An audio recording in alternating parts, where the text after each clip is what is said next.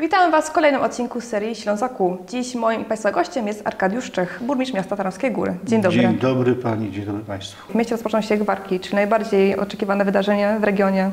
Kogo możemy się spodziewać podczas Gwarków? W ogóle to wielu atrakcji, ale tak myślę, że wszyscy myślimy o tym, kto będzie występował na scenie głównej. I naszą tradycją już chyba w tej chwili, mogę powiedzieć, będzie fakt, że w pierwszy dzień Gwarków, w czwartek, niejako na rozruch, występują zespoły powiązane z Tarnowskimi Górami.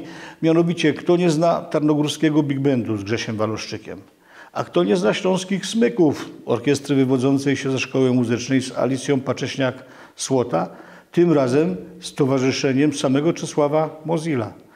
W drugi dzień, to mamy dzień orkiestrowy, wystąpią prócz Tarnogórskiej Orkiestry Dętej, czyli tej naszej reprezentacyjnej, wystąpi Śląska Orkiestra Kameralna. To orkiestra złożona z muzyków Śląskiej Filharmonii. No i wreszcie człowiek orkiestra Dawid Kwiatkowski. Podobno młodym ludziom nie trzeba opisywać, kto to jest, oni już najlepiej o tym wiedzą. Sobota, dzień platynowo-złoty i tu gwiazdy. Dla młodych Bicky Gabor, potem Miłosz, bracia Kacperczykowie. I wreszcie dochodzimy do niedzieli. W niedzielę dla starszego pokolenia, starsi pamiętają, był taki pan, śpiewał, kiedy śpiewa do dziś, Andrzej Rybiński. Nie liczę godzin, nie lat, taki przebój chyba do dziś znany. Ale później gwiazda wieczoru, Kazik, kult. Scena główna. I tu już zastanawiamy się, o której godzinie będą sztuczne ognie, bo Kazik tak łatwo nie odpuszcza i lubi bisować, o czym Tarnogórzanie zapewne pamiętają. A więc program nasycony gwiazdami, myślę, że ciekawy, że każdy znajdzie coś dla siebie, czego będzie mógł sympatycznie, z przyjemnością wysłuchać. Mhm. Czy jest Pan fanem kultu, można powiedzieć? Oczywiście, no, kult to zespół mojego pokolenia. To w tym czasie, kiedy oni zaczynali tworzyć, ja wchodziłem w swoją dojrzałość i do dziś o tym pamiętam. Czyli to może powiedzieć taki dość uniwersalny zespół? Zespół uniwersalny, grający muzykę dla niektórych, jak mówią, trudną, ale z tekstami, które niosą w sobie jeszcze przekaz. To dzisiaj nie jest tak powszechne. Najważniejsze jest przesłanie. W marcu tego roku w Tarnogórskim Centrum Kultury odbyły się konsultacje społeczne, w których pochód gwarkowski ma zostać wpisany na listę niematerialnego dziedzictwa kulturowego. Jakie warunki muszą zostać spełnione, żeby Gwarki zostały wpisane na tą listę? To jest trudne pytanie, bo to są bardzo szczegółowe warunki. Ten pochód musi się odróżniać od innych. To jest, musi być coś, co jest tradycją wieloletnią, nie od wczoraj. Przecież nasze gwarki, nasze pochody gwarkowskie odbywają się od 1957 roku, a więc ten warunek jest spełniony. Sam pochód, sam przekaz, który płynie z pochodu gwarkowskiego, to informacja o tym, jaka była historia naszego miasta. Przecież tam się pojawiają osoby związane z miastem od samego zarania jego dziejów. Jan II Dobry Opolski z Hohenzollernem, Georgiem Hohenzollernem, ojcowie założyciele miasta. Tam się pojawia najbardziej chyba rozpoznawalna postać, choć związana z historią miasta tylko przelotnie. Król Jan III Sobieski, przecież tędy przez Tarnowskie Góry zmierzał na odsiecz Wiedniowi. Wreszcie poeci, jak na przykład Goethe, inne osoby związane z naszą historią, król August II Mocny. Wiele, wiele postaci. Tych postaci w pochodzie jest około 300. Do każdej mamy specyfikację dotyczącą zachowania, stroju, strojów z epoki, osób towarzyszących. Chcemy, aby ten pochód był niezwykle wierny pierwowzorom, czy postaci występujące w tym pochodzie były wierne swoim pierwowzorom historycznym, ale to przecież niesie w sobie ten pierwiastek kulturowy.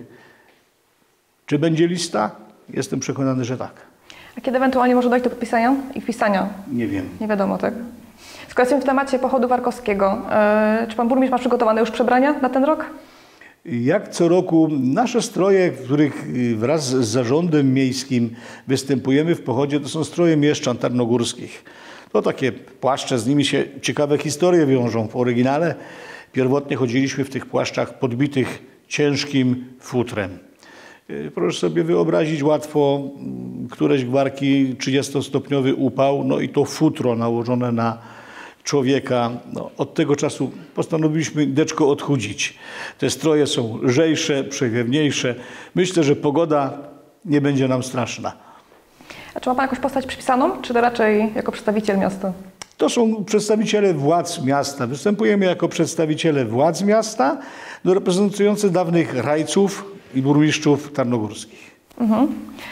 Proszę mi powiedzieć, Gwarki, formuła Gwarków teraźniejsza jest troszkę inna niż kiedyś. Kiedyś, no, 40 lat temu, pochód gwarkowski był stale określony. Jak zmieniło się pochód gwarkowski przez te 30-40 lat?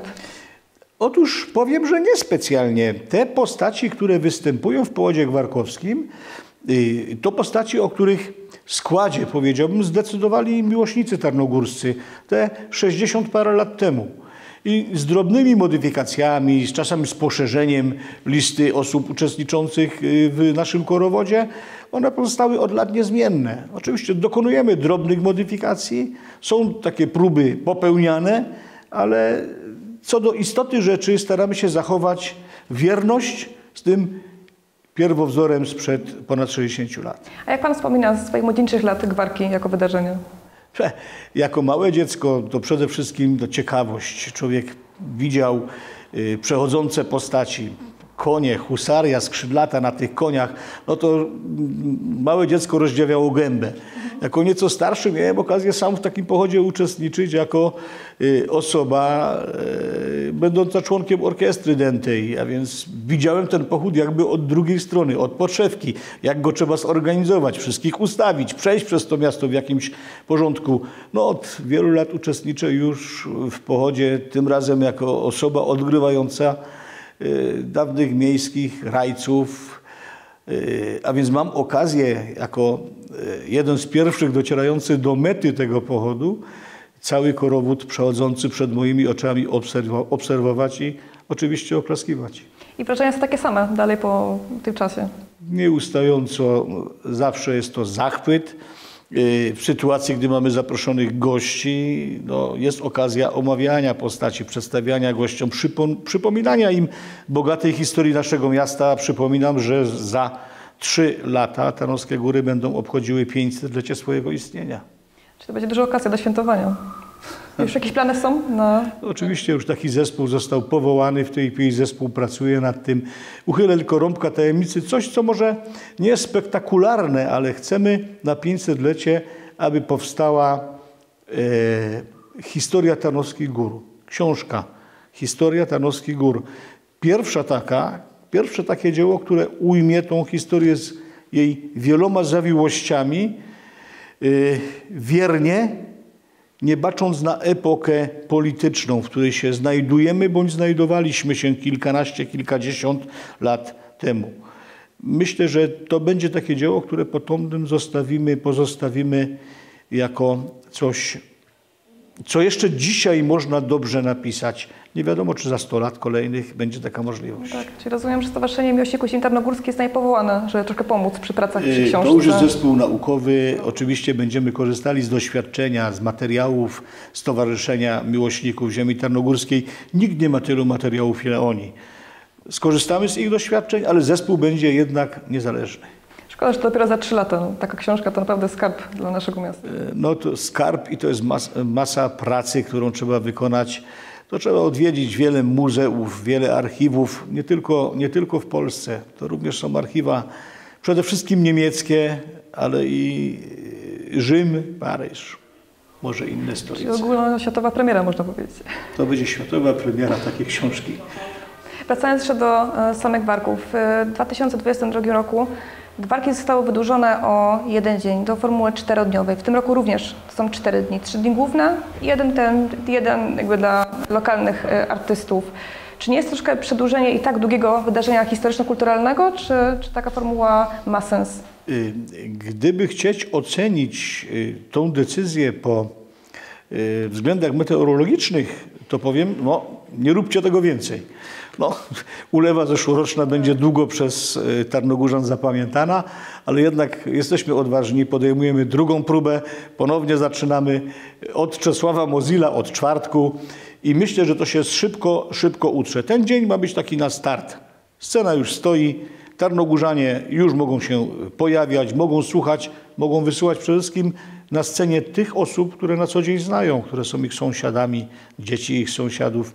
Myślę, że to jest bardzo ciekawa formuła i warto to wykorzystać. Mhm. Czyli pierwszy dzień jest nieoficjalny, a Gwarki startują tak jak co roku w piątek? Oficjalne otwarcie całego programu Gwarków w piątek o godzinie 20. Scena główna. Startujemy. Mhm. A na który element pan najbardziej czeka tegorocznych Gwarków? Na sztuczne ognie. Sztuczne ognie, jak co roku. Jednak Gwarki, trzeba pamiętać, to jest bardzo trudne, bardzo duże przedsięwzięcie, wiążące się z wieloma ryzykami po stronie organizatorów. My te ryzyka oczywiście od lat ponosimy, my im przeciwdziałamy, ale kiedy ostatnim klapsem są sztuczne ognia, kiedy publiczność z pokoju, tak zazwyczaj było, rozchodzi się do domów, wtedy jest czas na głęboki oddech. I podsumowanie. Udało się. I oby było tak w tym roku, skoro Kazik występuje na scenie. Oby było w tym roku. Dziękuję bardzo za rozmowę. Moim gościem był dzisiaj Arkadiusz Czech. Dziękuję bardzo. Dziękuję bardzo.